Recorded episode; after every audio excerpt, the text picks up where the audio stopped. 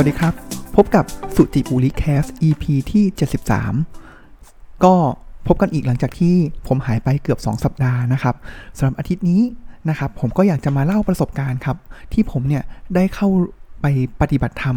คอร์สสติปัฏฐานตามแนวทางท่านโกเอนกานะครับ ก็ไปมาประมาณ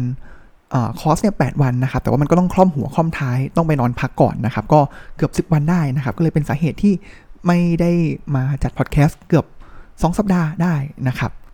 เพราะฉะนั้นวันนี้นะครับก็เลยอยากจะถือโอกาสนะครับมาเล่าประสบการณ์นะครับว่าเป็นอย่างไรบ้างนะครับ แล้วก็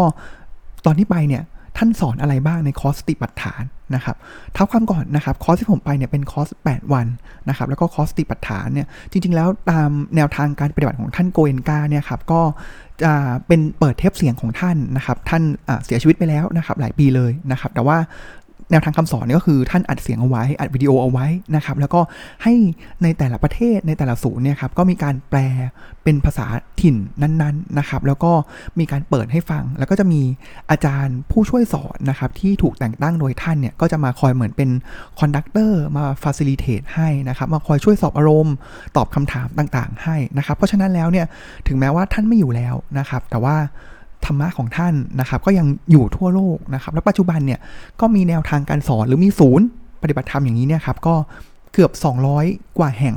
นะครับในประมาณ 20-30 ประเทศนะครับ ถ้าจำไม่ผิดทั่วโลกนะครับแล้วก็มีอาจารย์ผู้ช่วยสอนเนี่ยก็เกือบ 2,000 คนได้แล้วนะครับซึ่งแนวทางคำการสอนนะครับ ถ้าเกิดใครเคยได้รับฟีดแบ็หรือว่าฟังต่อๆกันมานะครับ ก็จะรู้เลยว่าท่านเนี่ย ตลอด 10 วันคอร์สปกติก่อนนะครับ ที่เป็นคอร์ส10 วันที่เป็น main หลักเนี่ยครับ คือเราต้องนั่งปฏิบัติเนี่ยตั้งแต่เช้ายันเย็นเลยนะครับ เช้าเช้าขนาดไหน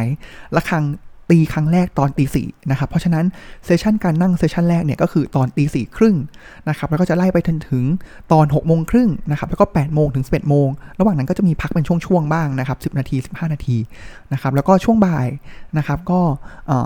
บ่ายโมงถึง5้าโมงเย็นนะครับ แล้วหลังจากนั้นก็จะเป็น6กโมงเย็นถึงประมาณ3ามทุ่ม แล้วก็จะมีขั้นด้วยธรรมบรรยาย ที่จะสรุปสิ่งที่เกิดขึ้นนะครับ คอนเซ็ปต์ของท่านก็คือว่าเราต้องสำคัญเลยนะครับ ก็คือเราต้องปฏิบัตินะครับ ปฏิบัติอย่างเดียวเลยนะครับ แล้วก็นั่งอย่างเดียวไม่มีการเดินจงกรมนะครับ มันก็อันนี้หลากหลายแนวทางนะครับ ท่านบอกว่าสมัยพุทธกาลเนี่ยก็ค่อนข้างนั่งเป็นหลักนะครับ แต่ว่าหลังจากนั้นเนี่ยก็จะมีการสลับ มาให้เดินจงกรมบ้างนะครับ เพราะการเดินจงกรมเนี่ยเหมือนก็เป็นครูชั้นเหมือนพระชั้นอาจารย์ชั้นยุคหลังๆนะครับ ก็เริ่มเห็นว่าเฮ้ยการเดินเนี่ยมันทำให้สมาธิเราแก่กล้าขึ้นนะครับ เพราะฉะนั้นเขาเลยจะให้เราเนี่ยไปสลับนั่งกับเดินนะครับ แต่ว่าสมัยนู้นเนี่ยคือต้องบอกว่าคนเนี่ยเขาก็มีบุญเนาะมาเกิดสมัยพุทธกาลนะครับ เพราะฉะนั้นเขามีความสามารถมีความพร้อมอยู่แล้วนะครับ เพราะฉะนั้นก็จะเน้นการนั่งเป็นหลัก นะครับ แล้วท่านโกเอนกาก็ให้นั่งอย่างเดียวเลยนะครับ แล้วก็นั่งยาวมากนะครับเซสชันหนึ่งเนี่ยหชั่วโมงนะครับ ก็จะได้เห็นเลยว่า โอ้โห ความทุกข์ความปวดเนี่ยมันเป็นอย่างไรนะครับ แต่ว่าขึ้นชื่อเลยนะครับ ว่าแนวทางการปฏิบัติเนี้คือสายแข็งนะครับ เหมือนแบบใครไปตามวัดนั่งธรรมดาเนี่ยคือเหมือนอนุบาลเลยนะครับ แต่ว่าถ้าเกิดไปท่านเกวนกาเนี่ยก็คือนี่คือแบบระดับมหาลัยนะครับ มีครั้งหนึ่งครับ อันนี้เล่าให้ฟังนะครับว่า ขึ้นชื่อลือชาขนาดไหนนะครับ ผมเคยไปบวชนะครับ บวชวัดยานเวศกวันนะครับ ก็ค่อนข้างปฏิบัติดีปฏิบัติชอบระดับหนึ่งนะครับ พระผมพระอาจารย์นะครับที่มาสอนอการทำวิปัสสนานั่งสมาธิกรรมฐานต่างๆเนี่ยครับเขาก็ถามครับว่าแต่ละคนเนี่ยเคยมีประสบการณ์ที่ไหนมาบ้างนะครับ ตอนนั้นผมก็อะก็เคยไปปฏิบัติแนวทางท่านโกเอนก้ามานะครับเขาก็บอกโอ้อันนี้นี่สิทธิทางการปฏิบัติเลยนะครับ เพราะว่ามัน ข็งจริง ๆ เข้มจริง ๆ นะครับ แต่ว่าถึงแม้ว่าการปฏิบัติเนี่ยจะค่อนข้างเข้มจริงจังมากนะครับ แต่ว่าสิ่งที่ท่านทำก็คือว่า เฮ้ย เรา มันต้องใช้พลังสูงมาก เพราะฉะนั้นพวกองค์ประกอบต่างๆฟาซิลิตี้ต่างๆ นะครับ หรือว่าอาหารการกินเนี่ย ท่านหรือแนวทางเนี้ยจะเน้นย้ำมากนะครับ อาหารเจที่ศูนย์ที่ผมไปที่กาญจนบุรี สังขบุรีเนี่ยครับ อาหารดีมากนะครับ เหมือนบางบางครั้งที่ผมไปนี่คือเหมือนเป็นกิเลสเลยนะครับ ก็ทำให้เราก็รับรู้กิเลสได้คืออาหาดีมากนะครับ แล้วก็ที่พักเนี่ยดีมากนะครับ อย่างห้องที่ผมไปเนี่ยเป็นห้องขนาดใหม่ มีห้องน้ำในตัว แล้วก็ห้องน้ำแล้วก็เป็นห้องเดี่ยวนะครับ แล้วข้างในมีราวตากผ้ามีอะไรทุกอย่างพร้อมนะครับ เสื้อผ้าก็สามารถที่จะส่งซักได้นะครับ คือ facility ดีมาก แต่ว่าก็จะมีการ คือต้องปิดวาจาร้อยเปอร์เซ็นต์แล้วก็เก็บอุปกรณ์สื่อสารทุกอย่างนะครับ ของมีค่าทุกอย่างห้ามเอาไปนะครับ หนังสือห้ามเอาเข้าพกในตัวไป สมุดเขียนเนี่ยห้ามเอาเข้าไปนะครับ ก็คือเราต้องอยู่กับตัวเองเนี่ยร้อยเปอร์เซ็นต์นะครับอันนี้คือเป็นเหมือนเป็น setup ของการปฏิบัติของแนวทางนี้นะครับ ซึ่งไม่ว่าจะเป็นคอร์ส10 วันนะครับ คอร์สสติปัฏฐาน 8 วัน หรือว่าจะมีคอร์สสั้น 4 วัน และ จริง ๆ แล้วมีคอร์สแบบยาว 20 วัน 30 วัน 45 วัน 60 วันเนี่ยทั้งหมดทั้งปวงเนี่ย setup เหมือนกันหมดเลยนะครับ ก็คือมีความเข้มอย่างนี้ตลอดนะครับ ก็ถือว่าเป็นแนวทางที่เขาบอกว่าถ้าเกิดใครเจอแล้วเนี่ยคือจริง ๆ แล้วเนี่ยหนทางของ คือเป้าหมายสูงสุดของการปฏิบัติธรรมก็คือการหลุดพ้นซึ่งกิเลสนะครับหรือภาวะนิพพานนะครับ เพราะฉะนั้นการที่จะถึงจุดนั้นได้เนี่ยมันจะมีทางรวบทางหนึ่งครับก็คือเส้นทางที่เรียกว่าสติปัฏฐาน พระพุทธองค์เนี่ยบอกว่าทางที่จะสุขขึ้นสู่ทางจุดสูงสุดได้เนี่ยคือสติปัฏฐานมีทางเดียวเท่านั้นนะครับ แต่ว่าการฝึกเพื่อมาถึงสติปัฏฐานตรงนี้ได้เนี่ยมันมีหลากหลายแนวทางด้วยกันนะครับ แล้วก็เดี๋ยวผมจะเล่าให้ทีนะครับว่าแนวทางของท่านโกเอนกาเนี่ยเป็นอย่างไรนะครับ ซึ่งถ้าเกิดใครปฏิบัติมานะครับในแนวพระไทยหลาย ๆ ที่นะครับเขาก็จะบอกว่าเรื่องของอก็จะมีแตะเรื่องสติปัฏฐานบ้างนะครับ แต่ก็จะมีการเรื่องของยุบหนอพองหนอดูสตินะครับ เช่นอาจจะมีหลวงพ่อเทียนมั้งครับที่ยกย่างต่าง ๆ นะครับ ที่แบบการยกมือกินข้าวการเดิน 14 จังหวะนะครับ เป็นต้นนะครับ บางที่ก็จะเป็นการดูลมหายใจนะครับ ก็คืออ่าเข้าหนอออกหนอนะครับ ไปถึงแล้วก็บางที่ก็จะเป็นไปทางสาย นั่งสมาธิมุ่งเน้นสมาธิเป็นฌานสี่นะครับ แล้วก็กระโดดข้ามไปฝั่งวิปัสสนา แต่สุดท้ายแล้วเนี่ยต้องไปวิปัสสนา เพราะวิปัสสนากับสติปัฏฐานเนี่ยมันคือเรื่องเดียวกันนะครับอ่าอันนี้ก็จะเป็นแนวทางที่แตกต่าง แต่ว่าการที่จะไปถึงสติปัฏฐานตามแนวทางท่านโกเอนกาได้เนี่ยครับต้องแต่ละคนเนี่ยต้องเหมือนมีพื้นฐานผ่านการฝึกปฏิบัติคอร์สสิวันเนี่ยมาอย่างน้อยนะครับเป็นรีคว i เมนต์เลยนะครับ อย่างน้อยเนี่ยสามครั้งก่อนนะครับต้อง 3 ครั้งนะครับ ซึ่งพอเราผมเข้าสติปัฏฐานแล้ว ผมก็เห็นด้วยนะว่า บางครั้งการที่เราจะเข้าใจธรรมะชั้นสูงได้เนี่ย มันต้องคือมันต้องเข้าใจจากประสบการณ์ตัวเองก่อนนะครับว่าเออเราเข้ามาแล้วเนี่ยมันทำปฏิบัติมาเนี่ยมันเป็นอย่างไรบ้างนะครับ ถ้าเราไม่เข้าใจจากการปฏิบัตินะครับ เราก็จะเหมือนอ่านแล้วอ่านเราก็จะไม่เข้าใจนะครับ เช่น ผมยกตัวอย่างนะว่าถ้าเกิดใครเคยปฏิบัติ หรือใครเคยศึกษาเกี่ยวกับสติปัฏฐานนะครับ มีอยู่สี่หมวด อ่า ทบทวนนะครับสี่หมวดมีอะไรบ้างนะครับ ก็คือกายเยกายานุปัสสีวิหารติ ก็คือหมายความว่าดูกายในกายนะครับ อ่าอันนี้คืออันแรกกายในกายนะครับ แล้วก็อันที่สองเลยก็คือ ดูเวทนาในเวทนานะครับสามคือดูจิตในจิตสี่คือดูธรรมในธรรม โอ้โห แค่คือทุกคนหลายที่จะบอกว่าดูง่ายๆอย่างนี้เลยดูกายในกาย ดูจิตในจิต ดูเวทนาในเวทนาดูธรรมในธรรม สุดท้ายแล้วเป็นไงครับ มันคือ งงในงงนะครับ ผมว่าที่มาของงงในงงเนี่ยอาจจะมาจากกายในกาย หรืออาจจะมาจากสติปัฏฐานนี่แหละครับ เพราะว่าเฮ้ยมันพูดเหมือนง่ายนะ แต่มันมันมันงงมากเลยอะว่าเออกายในกายคืออะไรอะเวทนาในเวทนาคืออะไรอะซึ่งหลายที่เนี่ยอาจจะเกิดความเข้าใจผิดเลยด้วยซ้ำนะครับ ว่าดูกายในกายเฮ้ยหรือว่าตัวเรามีกายอีกกายหนึ่งซ้อนอยู่ หรือข้อ3นะครับก็คือดูจิตในจิต เอ๊ะ หรือว่าเรามีจิตในที่เราซ้อนอยู่ในจิต ซึ่ง ก็ก็ไม่ใช่แล้วนะครับ แต่ถ้าเกิดเราบอกว่าเวทนาในเวทนาหรือทำในธรรมนี่ยิ่งงงเข้าไปอีกนะครับ เนี่ยก็เลยท่านเลยบอกว่าเฮ้ยเราต้องมีพื้นฐานที่ดีนะครับแล้วก่อนที่จะมาต่อยอดในคอร์สติปัฏฐานได้นะครับ เพราะฉะนั้นในคอร์ส 10 วันแรกที่เป็นเหมือนเป็นพื้นฐานนะครับของการที่จะมาสู่คอร์สติปัฏฐานนี้ได้เนี่ยคือท่านปฏิบัติแบบวิธีการเนี่ยง่ายมากนะครับ แต่ว่า เอาเข้าจริงเนี่ยความเข้าใจแล้วก็เรื่องของการปฏิบัติเพื่อให้สำเร็จผลเนี่ยมันมันยากยากเสียจนผมไปทุกครั้งเนี่ยก็รู้สึกท้อทุกครั้งนะครับ แต่ว่าท่านก็จะคอยให้กำลังใจและให้ความเพียรนนะครับ ประกอบด้วย2ออย่างครับที่แนวทางของท่านนะครับ แล้วเป็นพื้นฐานเลยนะครับ ก็คืออันแรกเนี่ยครับเขาจะแบ่งเวลานะครับ ถ้าเกิดคอร์ส10 วันนะครับ ก็จะเป็น 10 วันเนี่ยสามถึงสี่วันแรกนะครับ ก็จะเป็นเขาเรียกว่าเป็นดูลมหายใจอานาปานสติก่อนนะครับ ก็คือ ทั้งวันเลยนะครับสิบชั่วโมงที่นั่งเนี่ยก็คือเนี่ยลมหายใจเข้าออกเข้าออก เข้าก็รู้ว่าเข้า สั้นก็รู้ว่าสั้นยาว ออกยาวก็รู้ว่ายาวนะครับเนี่ยอย่างเนี้ยสี่วันเลยนะครับ เพื่ออะไรครับ เพื่อที่ว่าถ้าเราสามารถที่จะคงสติ แล้วก็สามารถมีสมาธิในการที่จะจับลมหายใจได้เนี่ย มันจะทำให้เป็นพื้นฐานที่จะต่อยอดในสเต็ปที่2นะครับ อันแรกเนี่ยเหมือนดูลมหายใจเป็นกรรมฐานก่อนนะครับ ก็คือฝึกสมาธิก่อนให้เข้มแข็งก่อนนะครับ แล้วเราต้องไปต่อยอดในการที่จะชำระล้างกิเลสได้ หรือว่าขัดล่อกิเลสเพื่อไปสู่หนทางของการหลุดพ้นได้เนี่ย เราต้องใช้ปัญญาจากการวิปัสสนานะครับ ซึ่งสี่วันนี้นี่ก็มันรู้เลยนะครับว่าเฮ้ยการที่เราให้จิตเรามาโฟกัสกับลมหายใจเนี่ย มันเหมือนง่ายนะ แต่ว่าโหมันมันยากมากเลยอะครับ คือวันที่สองของการปฏิบัติเนี่ยก็จะมีอาจารย์มาสอบอารมณ์คำถามอาจารย์สั้นมากเลยครับ ก็คือมีสติรู้ลมหายใจไหมอะมีแต่มีเท่าไหร่ ท่านบอกแค่ว่าถึงหนึ่งนาทีไหม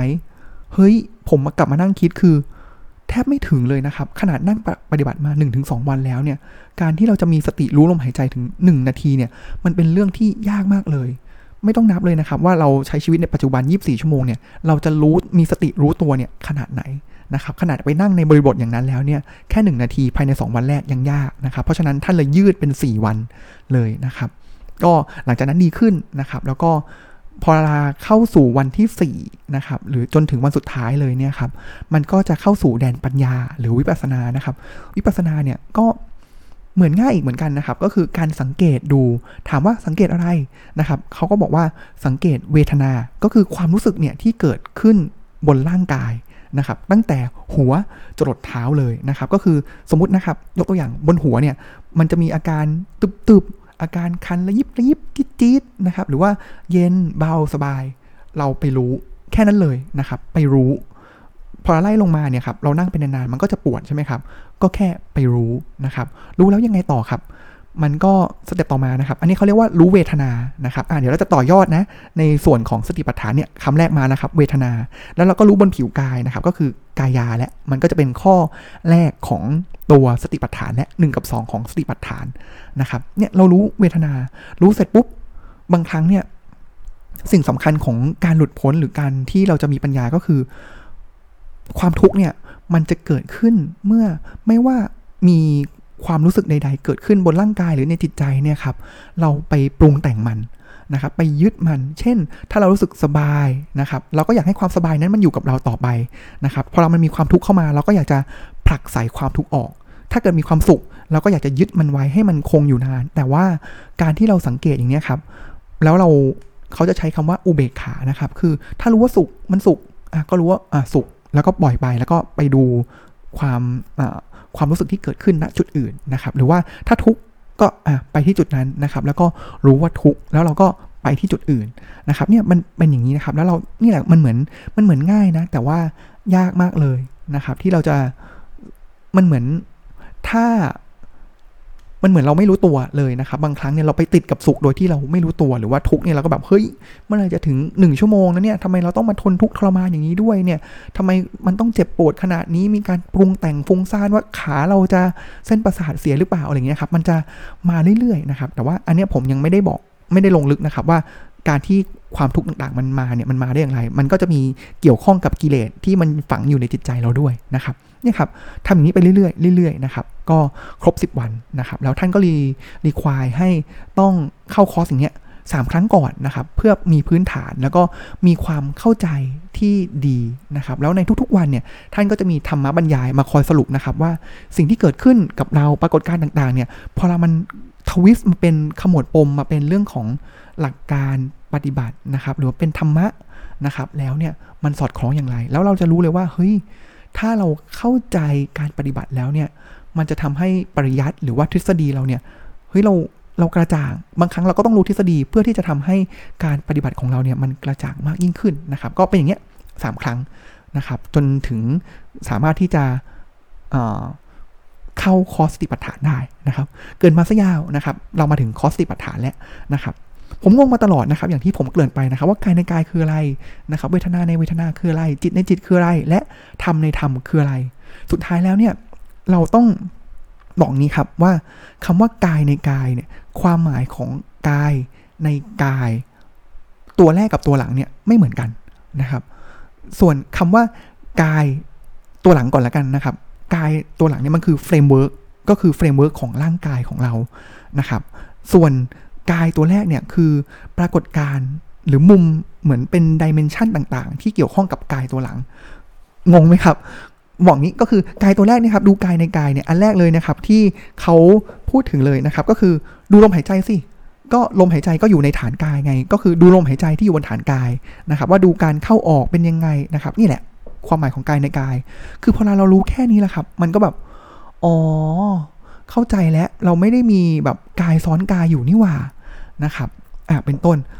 ฮ้ยผมผมลืมลืมประเด็นสำคัญไปนะครับ ว่าก่อนที่จะมาลงลึกในกายในกายหรือว่าอะไรต่างๆเหล่านี้มันคือการจับคู่กันก่อน ต้องบอกว่ามนุษย์ของเราเนี่ยครับตัวเราเนี่ยเนาะมันประกอบด้วย2สส่วน ไม่มีอะไรมากกว่านี้เลย มันประกอบด้วยสิ่งที่เรียกว่ากายและก็ใจนะครับ ถ้ากายเนี่ยสับอีก แง่หนึ่งเลยก็คือคำว่ารูปนะครับ ส่วนใจนะครับก็คือเป็นนามนะครับ ก็คือนามกับรูปกายกับใจเนี่ยเหมือนกันนะครับ เพราะฉะนั้นจริง ๆ แล้วสติปัฏฐาน4เนี่ยครับมันคือการจับคู่กันนะครับ คู่แรกคืออะไรครับ คู่แรกคือกายกายเนี่ยมันคือกายานุปัสสนา ก็คือดูกายในกายและสิ่งที่เกิดในกายมันคือเวทนา นะครับ เพราะฉะนั้นหมวดกายเนี่ยก็คือดูกายและดูเวทนาเป็นคู่นี้นะครับ ก็คือ 1 2 ดู ก็คืออยู่ในฐานร่างกายเราคือกาย ส่วนใจหรือว่านามเนี่ยมันคือดูจิตนะครับ แล้วก็สิ่งที่เกิดขึ้นในจิต หรือว่าเป็นเขาเรียกเป็น mental content ของจิตเนี่ยก็คือธรรมนะครับ เพราะเนี่ยพอเราแค่เนี้ยครับ แค่อาจารย์บอกมาแค่เนี้ยผมแบบเฮ้ยไอ้สิ่งที่เราเรียนมา3คอร์สก่อนหน้านี้ครับ3 ครั้งก่อนหน้านี้มันมันจบเลยนะครับ มันจบเลยว่าเฮ้ยเข้าใจแล้วมันแบ่งเป็นคู่นี้ แล้วเราจะรู้แล้วว่า ไอ้ที่ part หลังก็คือเวทนาในเวทนากับธรรมในธรรมเนี่ยมันมันคืออะไรกันแน่นะ มันคือสิ่งที่เกิดขึ้นในฐานกาย และธรรมก็คือสิ่งที่เกิดขึ้นในฐานของจิตนะครับอะย้อนกลับมาที่กายในกายนะครับ เราก็แค่หมวดแรกนะครับ มันก็จะมีเรื่องของการดูลมหายใจนะครับ เข้าออกเป็นอย่างไรนะครับ ก็คือสังเกตเลยดูตามความเป็นจริงนะครับ แล้วดูไปเพื่ออะไรล่ะอะสำคัญเลยก็คือ แค่เราดูลมหายใจเข้าออกเนี่ย มันทำให้เรา หลุดพ้นแล้วหรอ เพราะเขาบอกว่าเฮ้ยถ้าเกิดเราทำสี่อย่างนี้ได้เนี่ยครับหรือทำกายในกายจิตในจิต เวทนาในเวทนาทำในทำได้เนี่ยทำให้เราหลุดพ้น แค่เราสังเกตเนี่ยนะดูไปเรื่อยๆว่าเวทนาเกิดขึ้นอย่างไร เราหายใจเข้าออกเป็นอย่างไร แค่นี้หรออ่าไม่ใช่นะครับ ไม่ใช่ เดี๋ยวตามผมมาอีกนิดหนึ่งนะครับ ดูกายในกายแล้วนะครับ ต่อมาก็คือดูอิริยาบถนะครับ กินเดินนั่งนอนนะครับ ยืนเดินนั่งนอนนะครับ ว่าเฮ้ยตอนนี้เราต้องรู้สติว่าเราทำอะไรอยู่ นะครับ หรือว่าเขาก็จะบอกว่ามันจะมีดูธาตุนะครับ ดูปรากฏการณ์ที่เกิดขึ้นธาตุสีดินน้ำลมไฟที่เกิดขึ้นในร่างกายนะครับ หรือว่าพิจารณาเรื่องของสิ่งปฏิกูลในร่างกาย อันนี้ก็คือเป็นฐานกายหมดเลยนะครับ ถามว่าต่อมาเลยครับ ดูไปแล้วเกิดอะไรขึ้นนะครับ สิ่งที่ดูไปแล้วเนี่ยครับพอลาเขาบอกนี้ คนเรามักจะลืมไป พอลาเราพูดถึงสติปัฏฐานเนี่ยครับ เราจะพูดถึงกายเยกายานุปัสสีวิหารติก็คือ ดูพิจารณากายในกายนะครับ แต่ว่าท่อนต่อมาเลยที่สำคัญมากนะครับ มากจริง ๆนะครับ ท่านเน้นย้ำผมว่าตัวนี้เป็นสิ่งที่ท่านอาจารย์กวนก้าเน้นย้ำแล้ว ท่านจะอาจารย์กวนก้าเนี่ยก็บอกว่านี่คือสิ่งที่พระพุทธองค์เน้นย้ำนะครับคำบาลีเนี่ยขออนุญาตใช้คำบาลีนะครับ ก็คือเขาเรียกว่าอาตาปีสัมปชาโนสติมา คำนี้คือคำสำคัญมาก กายเยกายานุปัสสีวิหารติ คือดูกายในกายอย่างเดียวไม่พอ มันต้องประกอบด้วยอาตาปีสติ สัมปชาโนสติมาด้วยคำถามคืออาตาปีสัมปชาโนสติมาคืออะไรนะครับ แล้วไอ้คำนี้มันจะต่อท้ายของจิตเวทนานุปัสสีด้วยนะครับ แล้วก็จิตตานุปัสสีแล้วก็ธรรมานุปัสสีด้วยเช่นกัน คือต่อท้ายหมดเลย ไม่ว่าจะดูฐานไหน มันต้องมีอาตาปีสัมปชาโนสติมา อาตาปีหมายความว่าอะไรครับ อาตาปีมันคือเรื่องของความเพียร เพียรในการเผากิเลสเพียรในการเผากิเลส เผาอย่างไรนะครับ ก็ต่อด้วยอีกสองคำหลังครับ ก็คือสัพปชาสัมปชาโนสติมา ผมขอพูดถึงสติมาก่อน สติมาก็คือพูดง่ายก็คือมันคือสตินี่แหละครับ คือเราเราต้องรู้สติรู้ระลึกนะครับของสิ่งที่เราสังเกตอยู่นะครับ และสัมปชัญญะนะครับ ก็คือสัมปชาโนเนี่ย มันคือปกติแล้วเนี่ยสัมปชาโนเนี่ยครับ มันต้องมาควบคู่กับสติตลอดเวลานะครับเขาบอกนี้ เพราะว่าถ้าเกิดมีสติอย่างเดียวเนี่ย คนเราไม่สามารถหลุดพ้นได้ ท่านยกตัวอย่างว่า นักกีฬาที่เดินไต่บนลวดอยู่เนี่ย เป็นคนที่มีสติสูงมากแต่ถามว่าคนเนี้ยมีสติอย่างเดียวเขาสามารถหลุดพ้นได้ไหม ไม่ได้นะครับ มันต้องมีสัมปชานโนด้วย สัมปชานโนก็คือปัญญาในการรู้แจ้ง รู้แจ้งอะไรล่ะ ก็คือรู้แจ้งว่าสิ่งต่างๆ เนี่ยมันไม่เที่ยงนะครับ ก็เกิดขึ้นตั้งอยู่แล้วก็ ดับไปนะครับ อันนี้คือมาคู่กัน เพราะฉะนั้นอาตาปีสัมปชาโนสติมาหลังจากการดูกายในกายก็คือ ดูด้วยความเพียรที่จะเผากิเลสด้วยสติแล้วก็ปัญญาในความที่รู้แจ้งว่าสิ่งต่างๆ เหล่านี้ล้วนแล้วแต่ไม่เที่ยงนะครับพอเราคุณไหมครับว่าสัมปชาโนสติมามันคืออะไรครับ มันคือเนื้อหาของคอร์สแรกครับสามคอร์สแรกที่ท่านสอนมาก่อนนะครับ ก็คือว่า เราต้องมีสติรู้ลมหายใจรู้สิ่งต่างๆ รู้เวทนา และเมื่อรู้แล้ว เราวางอุเบกขา ก็คือเรารู้ว่าเราไม่ได้ไปใส่ใจกับมัน รู้ว่าสุดท้ายแล้วเนี่ยมันไม่เที่ยงนะครับ คือถ้าเกิดเราจิตเราละเอียดเนี่ย มันจะรู้เลยว่าเวทนาตรงนั้นเนี่ย หรือความรู้สึกที่เกิดขึ้นที่ผิวกายเราตรงนั้นเนี่ยครับ มัน มันเกิดขึ้นแล้วมันก็ดับไปนะครับ ความปวดมันมาแบบ มาก แล้วเดี๋ยวมันก็หายไปนะครับ หรือว่าความเบาสบายต่างๆ มันมาแล้วมันก็หายไปนะครับ เพราะฉะนั้นไม่ว่าจะเป็นดูกาย ดูเวทนา ดูจิต หรือว่าดูธรรมเนี่ยทั้งหมดทั้งปวงเลยเนี่ยครับ เราต้องมีอาตาปีสัมปชาโนสติมา แล้วเรารู้การเกิดดับ เมื่อเราทำได้แล้วเนี่ยครับ มันก็จะก้าวเข้าไปสู่ขั้นต่อไปนะครับ ที่เป็นการเผากิเลสนะครับ เขาบอกงี้ครับ เขาบอกว่ากิเลสเนี่ยมันเกิดขึ้นได้ยังไง กิเลสเนี่ยมันเกิดขึ้นเมื่อเรามี ตัณหา ตัณหาก็อย่างที่บอกว่า ตัณหาก็คือถ้าเกิดมีความทุกข์นะครับ เราก็อยากจะผลักสายออกไปก็อันนี้เป็นโทสะถูกไหมครับ ถ้าเรามีความสุข เราก็อยากจะดึงมันมา อันนี้ก็จะเป็นราคะนะครับ เพราะฉะนั้นเนี่ยมันมาจากตรงนี้ เพราะฉะนั้นเราต้องไปหยุดไม่ให้เกิดกิเลสก็คือ พอเรามันมีความรู้สึกที่เริ่มสุขหรือทุกข์เนี่ยเราไปตัดมันนะครับ ด้วยวางใจที่เป็นอุเบกขาใจที่เป็นกลาง ด้วยความ ตระหนักรู้ว่าเดี๋ยวมันก็ดับไป เดี๋ยวมันก็หายไปมันไม่เที่ยงนะครับ แล้วเมื่อเราไม่สร้างกิเลสใหม่นะครับ กระบวนการของการเผากิเลสจึงเกิดขึ้นนะครับ คือมันพอเรามันไม่มีเชื้อเพลิงใหม่ที่เติมเข้าไปใช่ไหมครับ เพราะฉะนั้นแล้วเนี่ยสิ่งที่เกิดขึ้นก็คือเชื้อเพลิงเก่าที่มันอยู่ฝังอยู่ในจิตใจเราฝังอยู่ในสิ่งแบบเหมือนเขาเรียกว่าสังขารหรือกิเลสที่มันฝังอยู่เนี่ยครับ มันก็จะถูกเผาออกมา มันจะถูกล่อออกมา ถูกล่อออกมาเรื่อยๆ มันลอกออกมาก็ผ่านความเจ็บปวดทางร่างกาย ผ่านผิวหนัง แล้วเราก็ไปใช้อุเบกขาในการวางอีกทีหนึ่งนะครับ ก็ผมว่าเป็นดีคือพูดอาจจะเร็วนะครับ แต่ว่าสิ่งต่างๆ เหล่านี้ครับ มันมันต้อง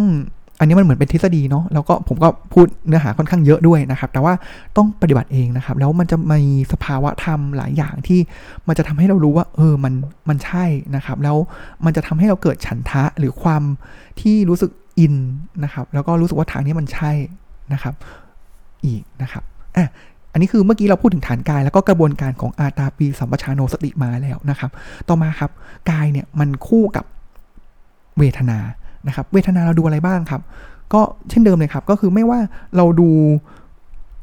อิริยาบถหรือดูอะไรต่างๆเนี่ยครับบางทุกอย่างแล้วเนี่ยสุดท้ายมันจะมีความรู้สึกเกิดขึ้นที่ผิวกายนะครับ เพราะฉะนั้นเมื่อมีความรู้สึกเกิดขึ้นที่ผิวกายนะครับ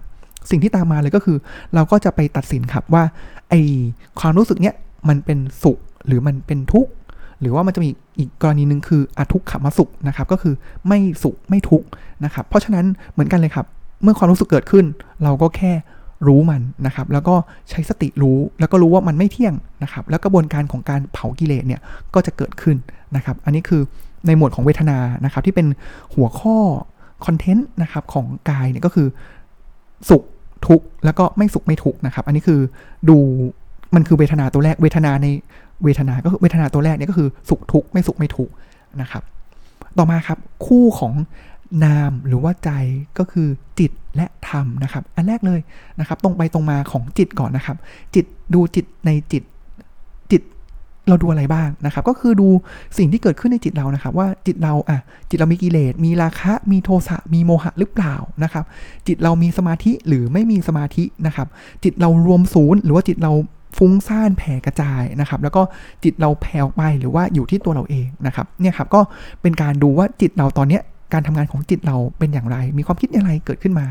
นะครับ อันนี้ก็จะเป็นดูจิตในจิตเหมือนกันครับ แล้วเราก็จะดูว่าไอ้ความสิ่งต่างๆ ที่เกิดขึ้นบนจิตของเราเนี่ยครับ